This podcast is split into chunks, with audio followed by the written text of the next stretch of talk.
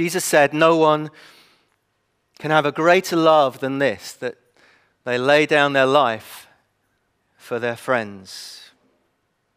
And that is true and gloriously true. And indeed, when Jesus said it, he was on his way to his own execution. He was laying down his life, but not only just for his friends, but for his enemies as well. When he said those words, the cross was clearly in view. And today, as we commemorate and remember and honor those who have given their lives and made that sacrifice, we plead with God that He would come again in power across the nations of the world. It has been calculated that of the past 3,400 years of recorded human history, there has only been peace, meaning absence of war or conflict, for 268 of them.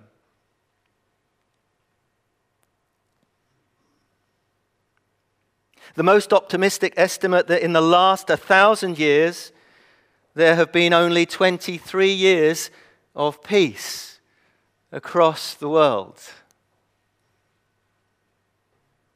The 20th century is widely accepted as the most violent in human history, with an estimated 108 million people killed in war or as consequences of war and conflict.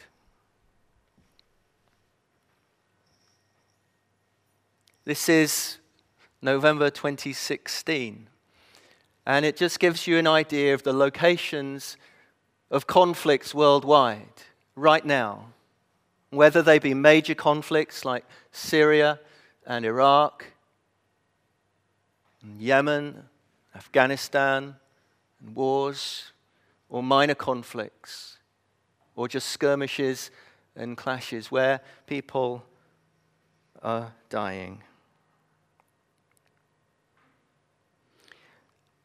And today we we remember and commemorate, but we realize, if we never knew it before, we realize that human beings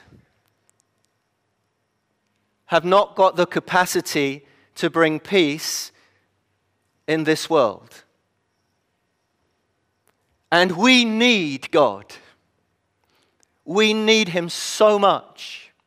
And so much of that pain that we see day by day on our television screens is a result of sin. Humanity's rebellion against the loving God who made them and wants us to have a relationship with Him and live in peace and harmony with one another, bearing our differences, of course.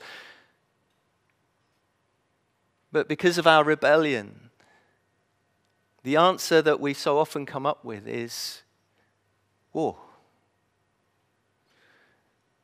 And some are for just causes, and we know that, and we honor that. But we would have to admit that many are not. And as God's people, as the people who bear the name of Christ, we are the ones who are to cry out to God for this world. And you know, his kingdom is coming day by day by day as he saves, as he redeems. And he has promised that he will build his church, and the very gates of hell will not prevail against it. We recognize that no new president can bring all the answers. No new government can bring all the answers that we need. Only God. And He is the answer.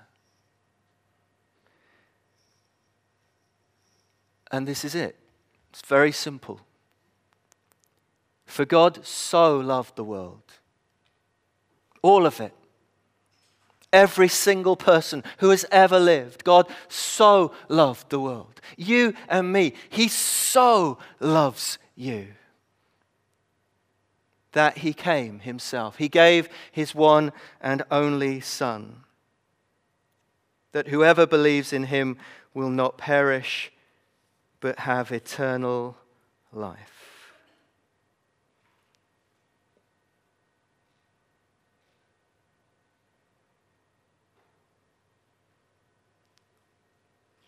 And we bear his name and we want to make his name known and to pray for his church across the world, his church in Syria, his church in Iraq, in Afghanistan, that there will be a light where they are and across the world.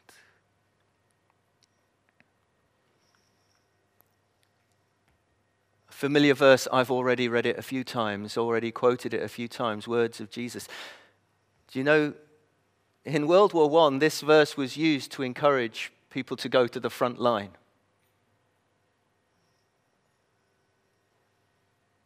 And tens of thousands did and gave their lives in sacrifice during that war.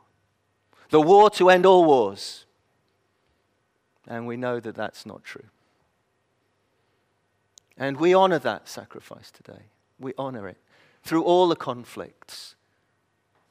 And not forgetting that today the world is full of conflict, but God is the answer. And this is love. Not that we loved God, but that He loved us and sent His Son as an atoning sacrifice for our sin.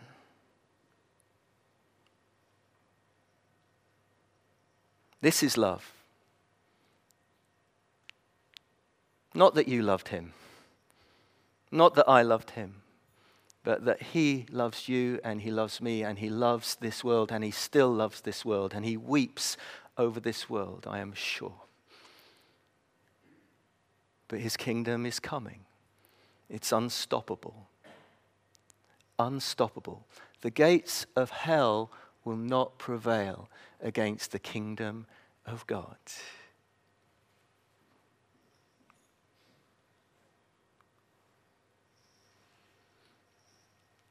And so, in a few moments, we're going to share communion together. Just to reaffirm our faith because our faith gets knocked. I don't know about you or me, you know, does, does it get ever knocked by the things that we see and the suffering that we hear about? And we say, God, we need you.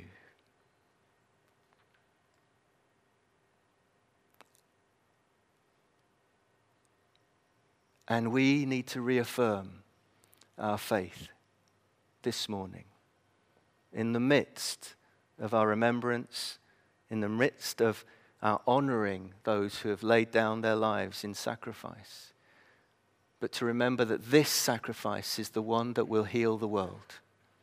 This sacrifice, once for all, for the salvation of everyone who believes. This is what we believe.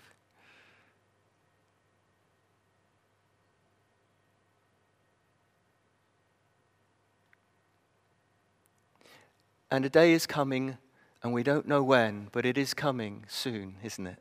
When Jesus will come again. He promised it. He will come again in all his glory.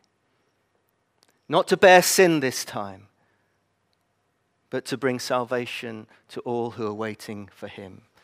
And so we want to pray together. Let us pray. Father, thank you that you could not love us more and that you will not love us less. Thank you that your love is all inclusive. Thank you that it is not earned or merited, but that you lavish it upon us And we cry out to you for our world today. Remembering those who have laid down their lives in great sacrifice, but also recognizing sometimes the futility of war and hatred. We see across our world death cults that are just bringing mayhem to nations. And we want to pray, Lord Jesus, that you will overcome and bring peace to a broken world. And we thank you that that sacrifice that you gave on the cross was for everyone. And we thank you that across our world, millions are coming to faith in you in some nations in unprecedented numbers, turning to you in faith. Amongst those with no faith at all in their background, and others with different ideologies or faiths are turning to you, Lord Jesus, the King of kings, the Lord of lords. The one who said, Love your enemies, the one who said that you were to bring peace but it's a peace with you. It's a peace the world does not understand. And so, as your people, we gather this morning and we share this bread and this cup in remembrance of you because you asked us to.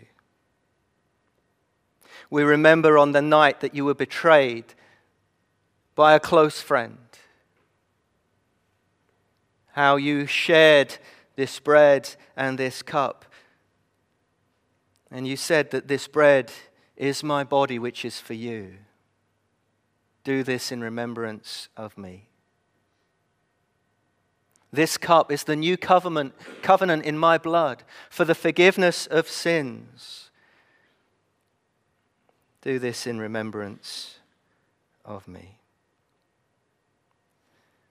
So, as we prepare to share communion, we're going to stay seated as Phil and Nikki sing this song over us. And if you want to join in, please feel free.